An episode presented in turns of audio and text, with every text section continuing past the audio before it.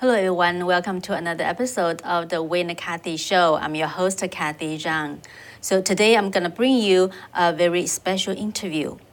23 years ago, today in China, a group of some 100 million people were banned and suppressed by the Chinese Communist government overnight and quickly attracted international attention. And uh, those are the Chinese people who practice a meditation exercise called uh, Falun Gong. Over the past 23 years, from China to the whole world, more and more people have learned about Falun Gong. But still, some questions have been consistently lingering in people's mind.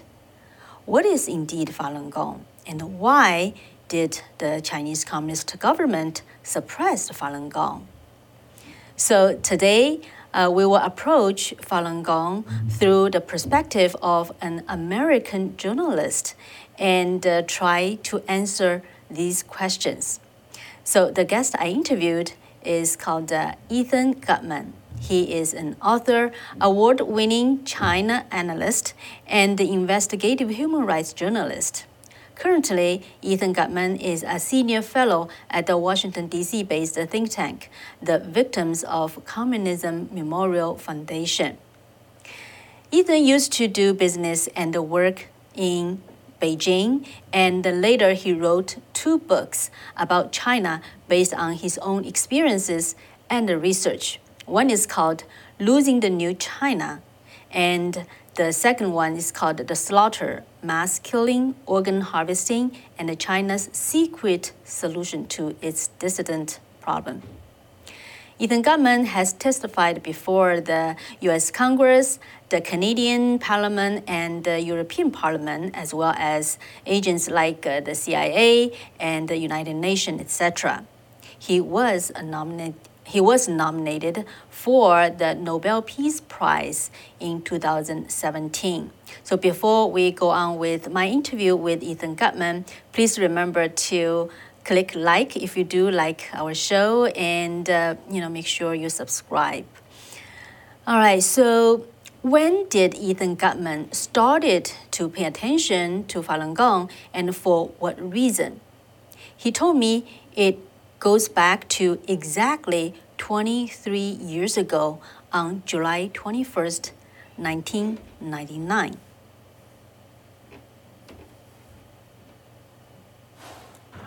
I was in front of Zhongnan Hai watching old women be thrown into buses. You did?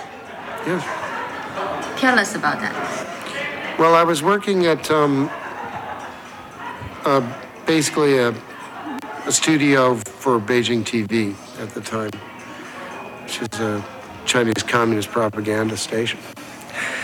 And I was the uh, foreigner there, and uh, the a couple of the producers came in and said, "Ethan, they're talking about Falun Gong on TV," and that was that was the that was the crackdown.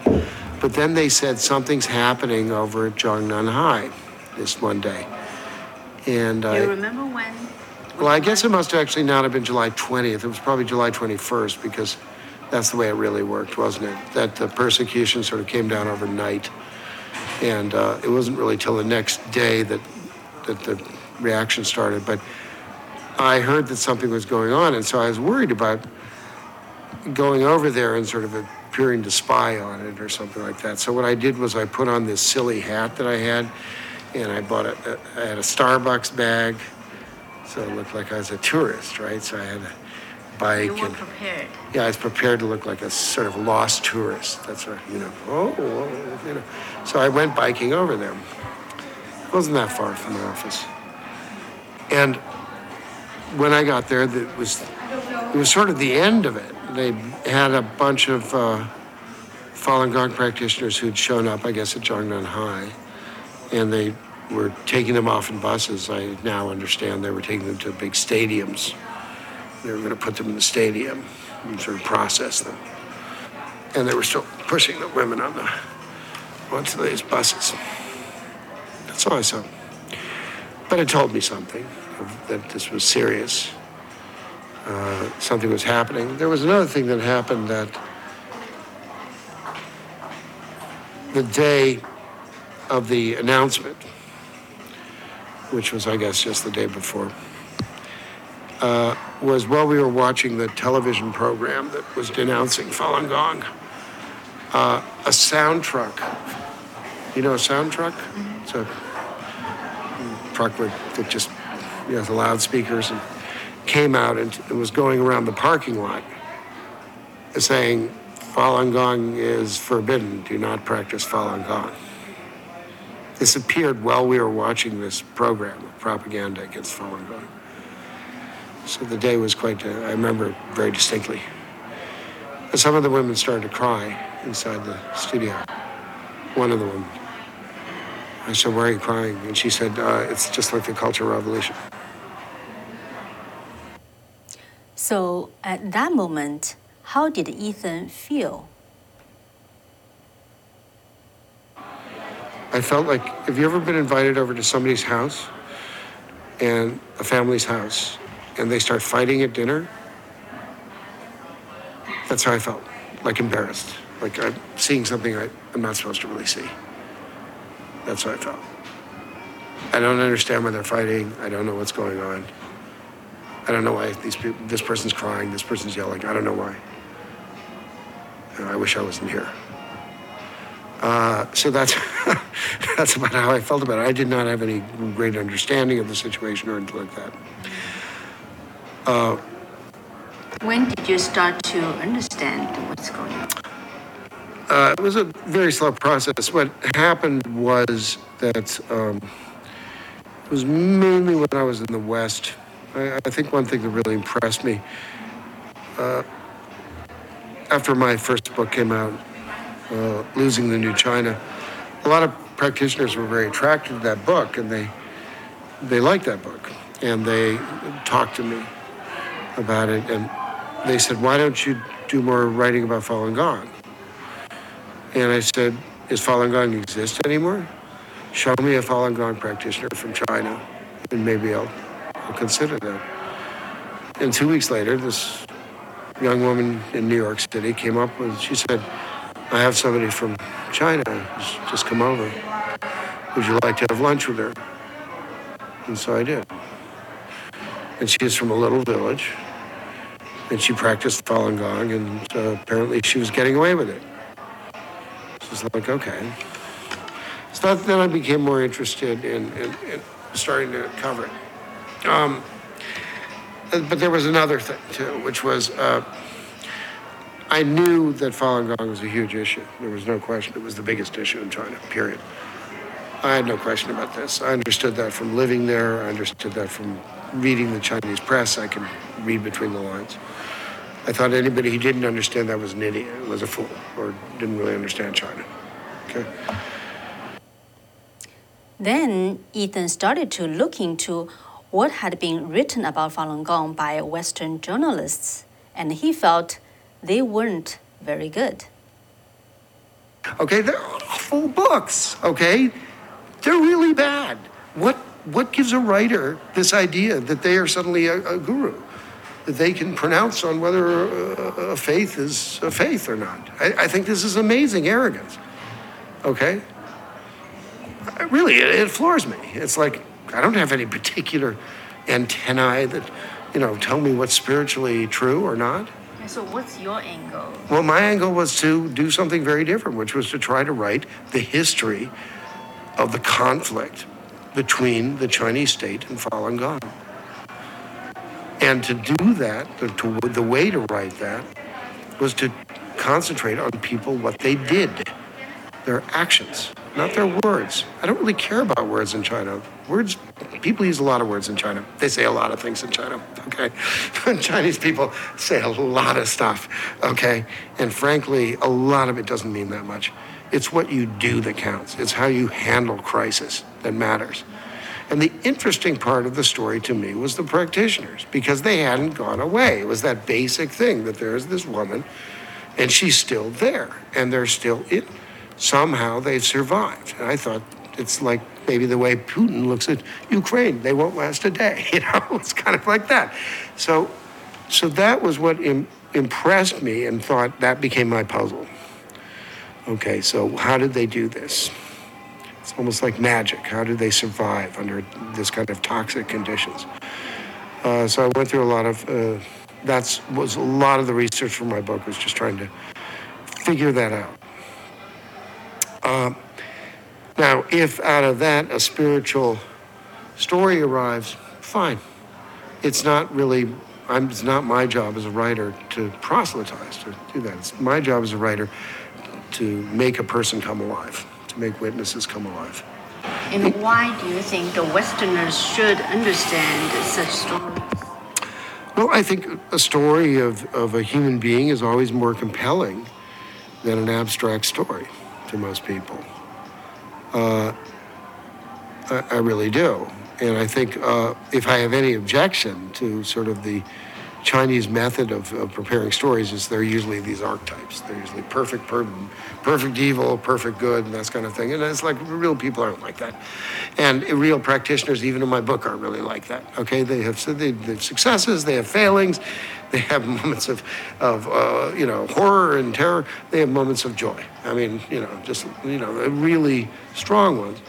And my job was to tell those stories, is get that intensity in there as much as I could. Uh, so I had to, I, sometimes in the book, uh, The Slaughter, I, I write from the perspective of a middle aged woman who's running on the street because she's being pursued. And her coat, her down coat, is too heavy. And she has sweat all within this down coat, and she has sweat between her breasts. Now, I don't have breasts. I have to imagine what it would be like, but I imagine that, okay? I had to write from all kinds of perspectives to make this real. But this is very useful for a writer too, because it means you have to, you start to think in those terms. You start to think like, what's it like to do that? What's it like to be like this? I don't think that's a bad, a bad quality. If you're signaling that you're doing that, the reader can accept that you're entering a world which is, is what we call non, it's uh, nonfiction narrative. It is nonfiction. It's not made up, but it's narrative. It's, it's written as a story. Okay, that means it's maybe streamlined in certain areas, right? Uh, anyways, it's neither here nor there. What I was trying to do was say, judge Falun. I mean, uh, the other part of it was to say, judge Falun Gong by its actions, judge the Chinese state by their actions. In which you see them. Well, I mean, the point is that I mean, I've I've seen journalist who sort of said, you know, well, Falun Gong says this, but the Chinese government says this. Well, would they go back to the Second World War and say, the Jews say this, but the Nazis say this? It's like, no, you wouldn't, okay? And similarly, if you read between the lines, the Chinese state is usually lying, and Falun Gong, it's not just what they say, but if you look at the evidence, the Chinese state was lying and Falun Gong was generally telling the truth or generally acting out a kind of, uh, a kind of truth, right? Uh, when Falun Gong said, for example, we're nonviolent, well, I looked very hard, very, very hard for cases of violence. And unless you count cutting a, a cord, violence, I don't uh, you know, changing the TV transmission to another signal. I don't consider that. If you consider that violence, okay. I mean, I, I understand some Chinese people do. I don't really think Did that's. change signal for what? Oh, for uh, this was in the case of the Changchun TV hijackers who changed the signals to uh, Falun Gong programming on the television stations. To do that, they had to cut wires. They had to resplice them. What? That's violence? That's not violence. Okay all right? Um, blowing up a train is violence, all right? Uh, I mean, shooting somebody in a car is violence. Uh, knifing somebody to death in their sleep, that is violence. This is, I could find no cases of any real violence. Uh, so that part seemed very real to me. Uh, and I was able to, I think, prove that, that, that any of those charges were false. But I didn't approach it as a court case uh, because I think that's that's not my job as a writer. My, my job is to let people come up with their own conclusions without it being a court case, without a prosecutor and a defender. Right? So, uh, but the basic, you know, if you're asking for the conclusions, I'm not going to give you conclusions. The conclusions in the book, I really highly suggest you read it. You can get it for almost nothing now. It's in Chinese, okay? It's, it's brilliantly translated. It's in Chinese. It's in complex characters if you like those, and simplified mainland characters if you like those. It's right out there on the web. It's free for Chinese readers, okay? English readers different. You still have to pay something, but you can find a used copy for a reasonable price. And uh, no, I, I'm, I didn't even make conclusions in the book. That wasn't the intention. So Falun Gong came from China, and the persecution happened in China. So for Westerners and Americans, especially, how it was understood. Ethan Gutmann admits that it did take quite some time for Americans to understand Falun Gong and the whole situation. that over time Falun Gong made its case. So I think um, a lot of it was just cultural. There was not a lot of cultural understanding uh, by a lot of Falun Gong of uh, America at the time. And I don't think that's it. There's no shame in that. But there's a learning curve. Uh, and in a way, I thought that was actually the thing that made me a little more convinced the Falun Gong were pure victims. Because they did not arrive in with a clearly a, a big political uh, agenda. Uh, even though I thought that if they had a political agenda, there's no problem that either. Uh, so I never, uh, that's another problem I think Falun Gong had, was it was so eager not to offend the mainland sensibilities. So in other words, the mainland, they say, oh, it's a political organization. Like that's a bad thing? What's wrong with that? Well, politics is a dirty business in China. Politics in China means you want power. It means karaoke bars. It means graft. It means maybe killing. All these things. Uh, in America, it doesn't mean those things necessarily. It's not so bad to be in politics. It's, it's okay. It's, it's, uh, so I, I, think a lot of it was cultural, uh, and also, and the other thing was, I do think the spirituality was widely misunderstood the basic principles of Falun Gong are obviously not only inoffensive but desirable.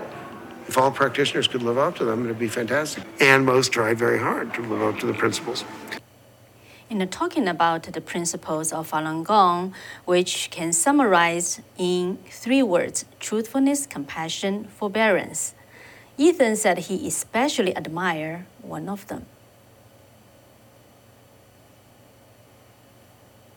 The other thing, it, I admired very much the quality of forbearance above all because I admired uh, it was the ability to be tolerant and also to be, you know, in difficult situations, to not be disheartened, to go on.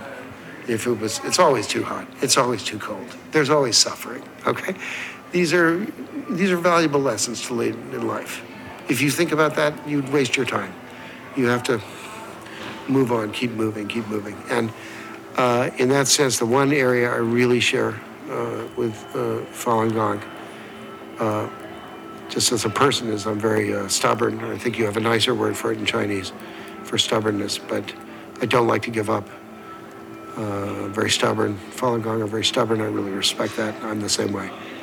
Uh, and it's that's that's in that sense, it's been a very good relationship over the years. So in the past 23 years, every year the anniversary of the persecution approaches, which is around July 20th, Falun Gong practitioners from all over the United States and actually, you know, from all around the world before the pandemic will go to Washington, D.C. to generate awareness to the continuous crackdown and appeal for stopping the brutal persecution. This, you know, give the CCP a pretext of Falun Gong is political. However, Falun Gong's first petition on the Capitol Hill gave Ethan Gutmann first-hand information to understand the purity of Falun Gong. That's in the summer of 1999, after July 20th, when the CCP government started the nationwide crackdown of Falun Gong and the nationwide arrest. Some practitioners in the United States gathered in front of the Capitol Hill for the first time. Under the, scro- uh, under the scorching sun, they quietly meditate and practiced exercises, with some banners showing their quest for ending the persecution.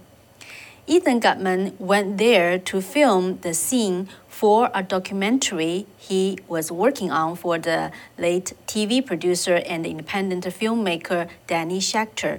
And later on, it became the documentary of, uh, with the title of uh, Falun Gong, The Real Story. Ethan not only witnessed this first petition of Falun Gong practitioners in the United States, but also sort of directed an episode which he just cannot help smiling and even laughing, uh, just uh, even though uh, what at hand, what we are talking about, is a pretty serious topic. This fellow named Alan uh, uh, who came up and he was very friendly. I was filming Falun Gong because they had come down to the Capitol. It was the first time they'd ever sort of demonstrated in front of the Capitol.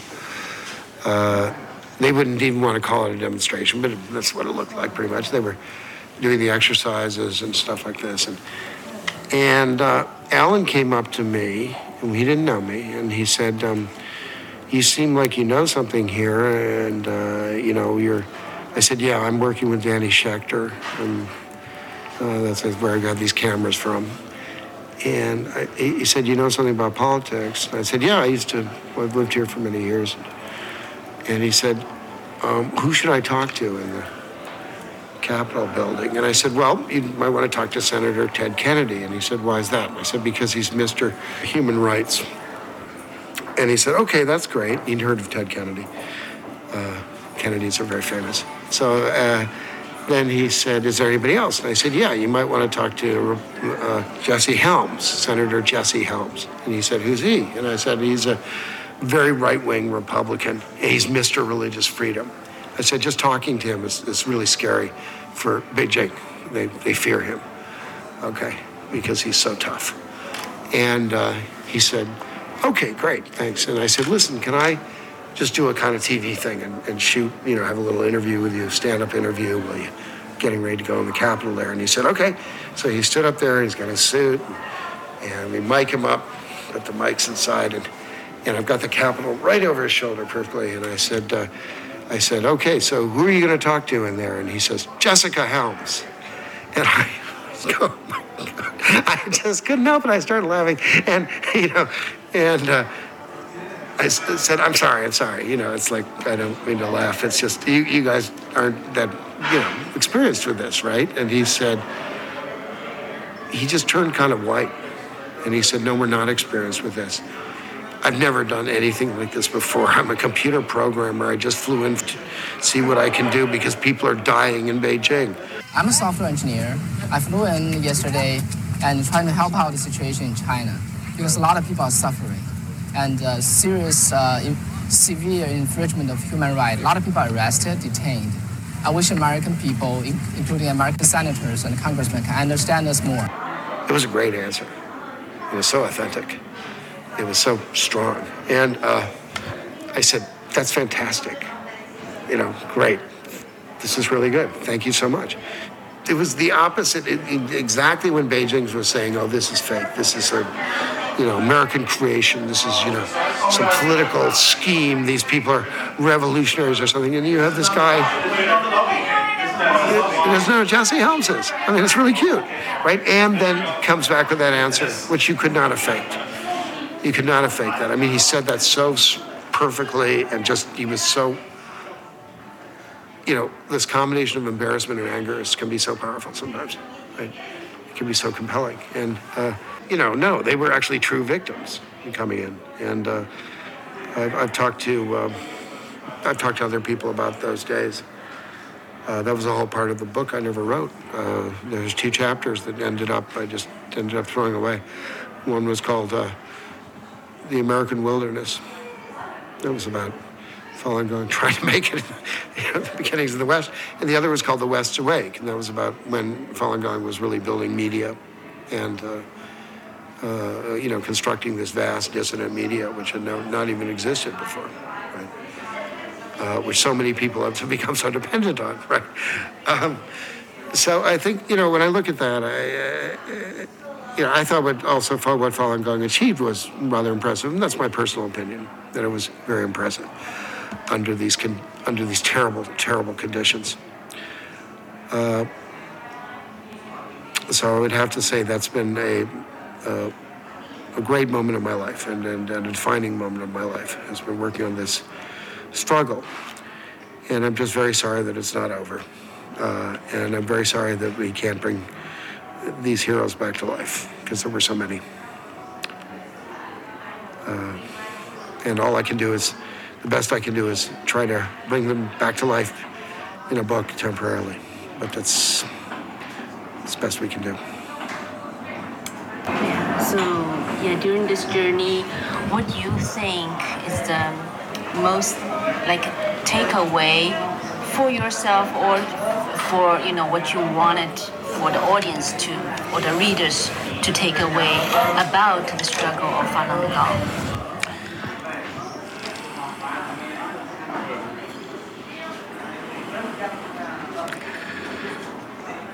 I wanted them to understand that de- deliverance or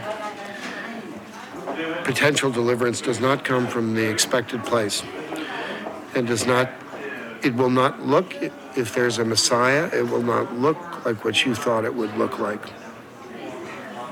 uh, if there's anything if there's any aspect in my own mind which is spiritual it is that it is life should be surprising there should be when falun gong falun gong came out of the china box 10 years after Tiananmen. Not quite to the day, but pretty close. Okay, and uh, made itself known. And most journalists were incredibly disappointed. They had this student movement, which had created a facsimile, a Chinese facsimile of the Statue of Liberty, and you know, and dancing and things that were very chanting and, and things that were very familiar to Westerners, right? Very camera ready. Falun Gong came out and stood in front of Zhongnan Hai quietly. Uh, this was not meditated. This was not what they expected. I would say that we don't always know. I'm not saying Falun Gong is the Messiah. I'm not saying that at all. I'm just saying we don't know how the winds of change blow in China. Uh, and we're way too quick to judge them on our standards. I don't usually say this about the West. I say we have a right to judge things by our standards. But in this case, I say no, we did not. Just because Falun Gong had a very different style, one that we were unaccustomed to, uh, that was just practically bigotry that we couldn't see that this had meaning within the Chinese context.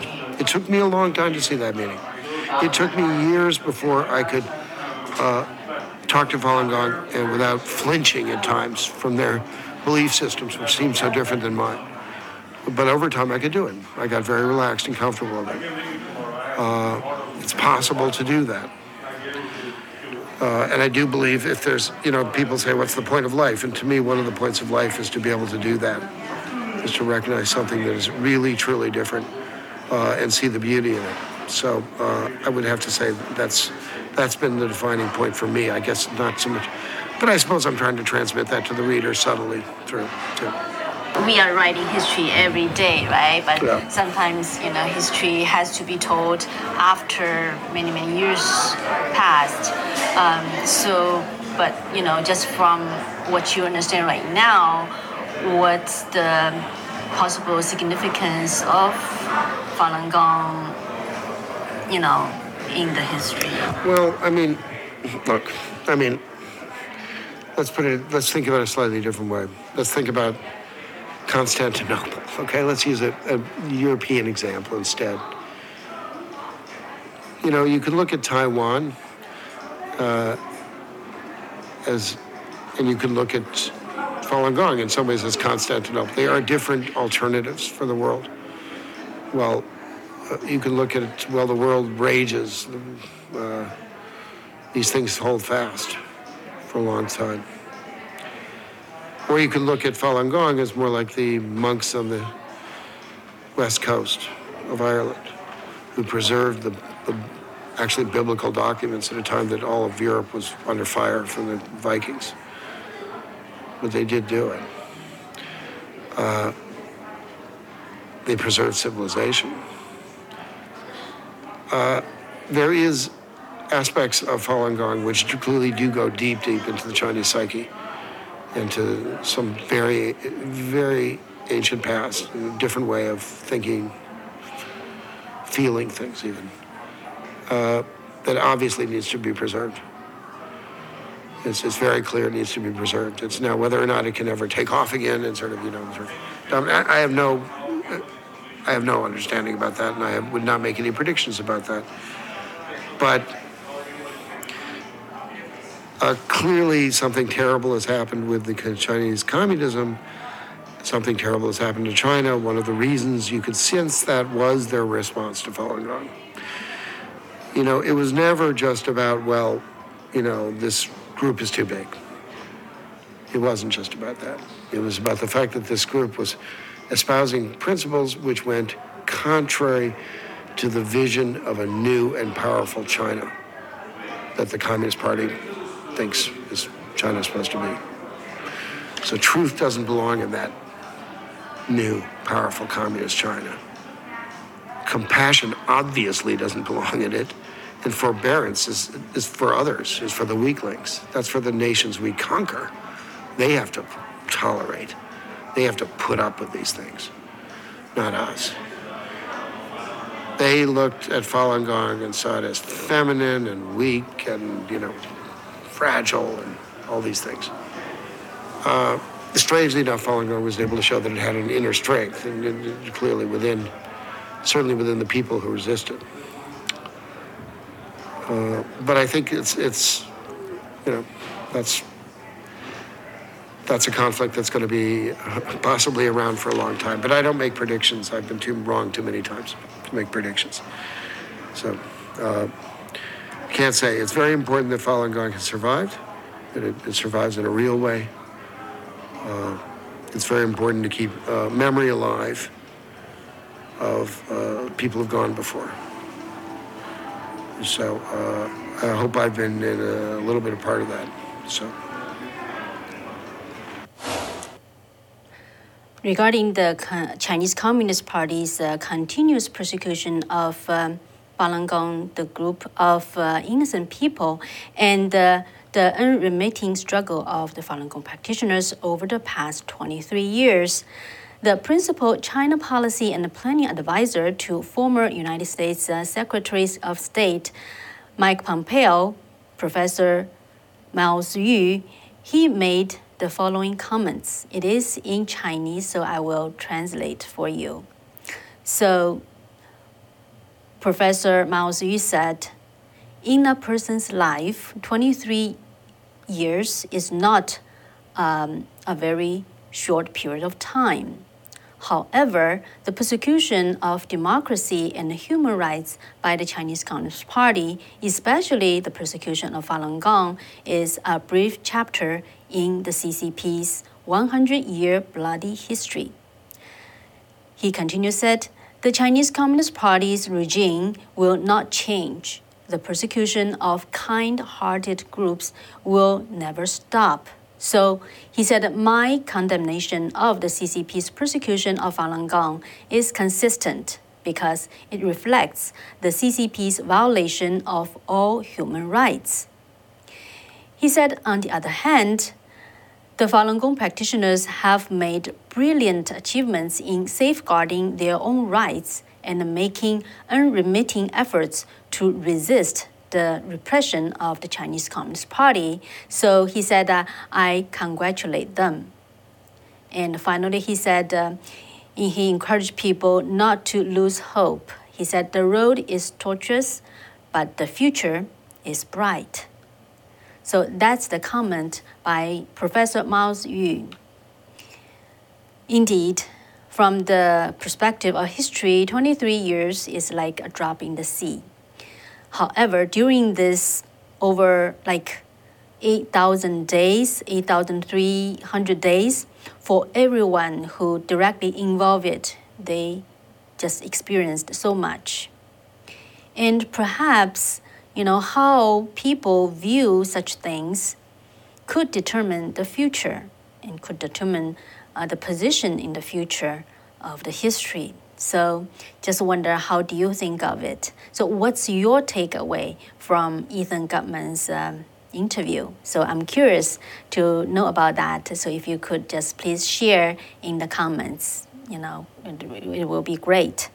So um, yeah, let's see. Um, yeah, do you enjoy this interview? You know, what's the most thing that you, you know, like for you to take away?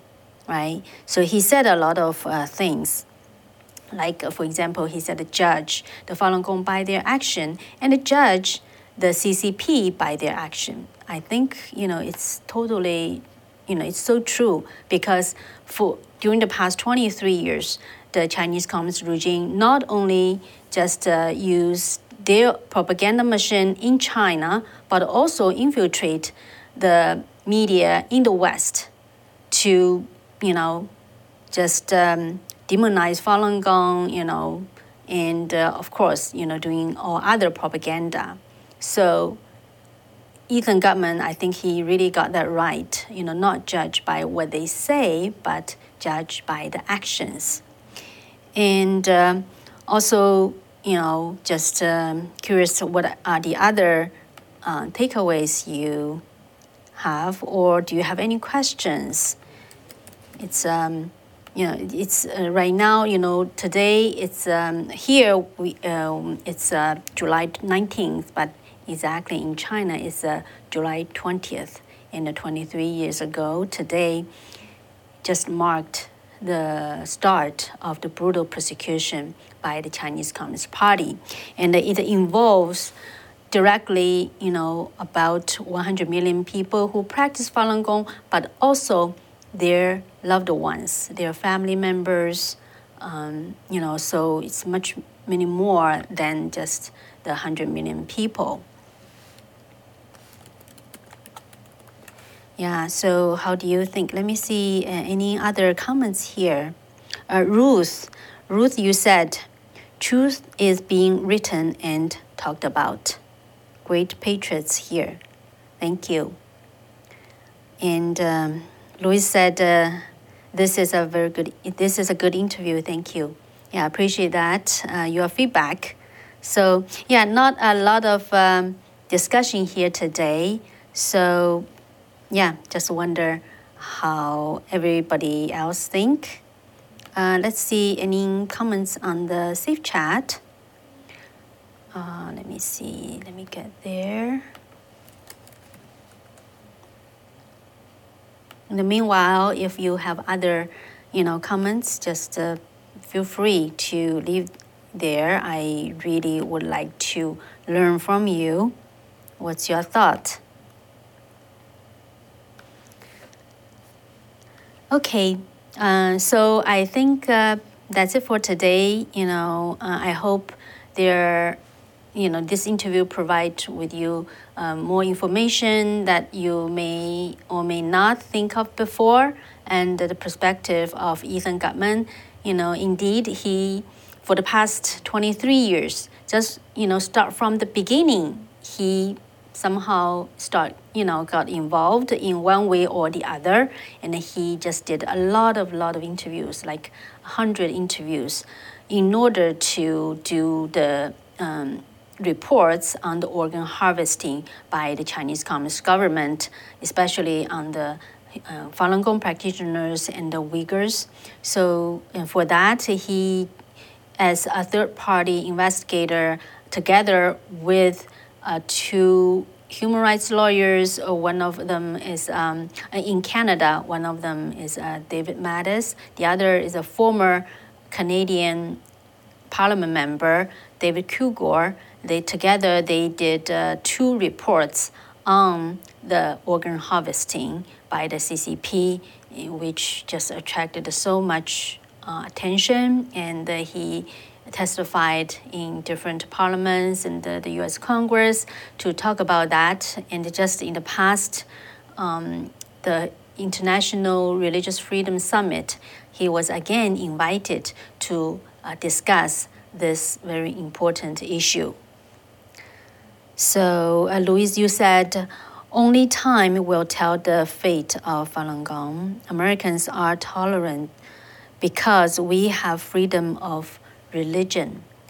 Yes, that's um, that's very true.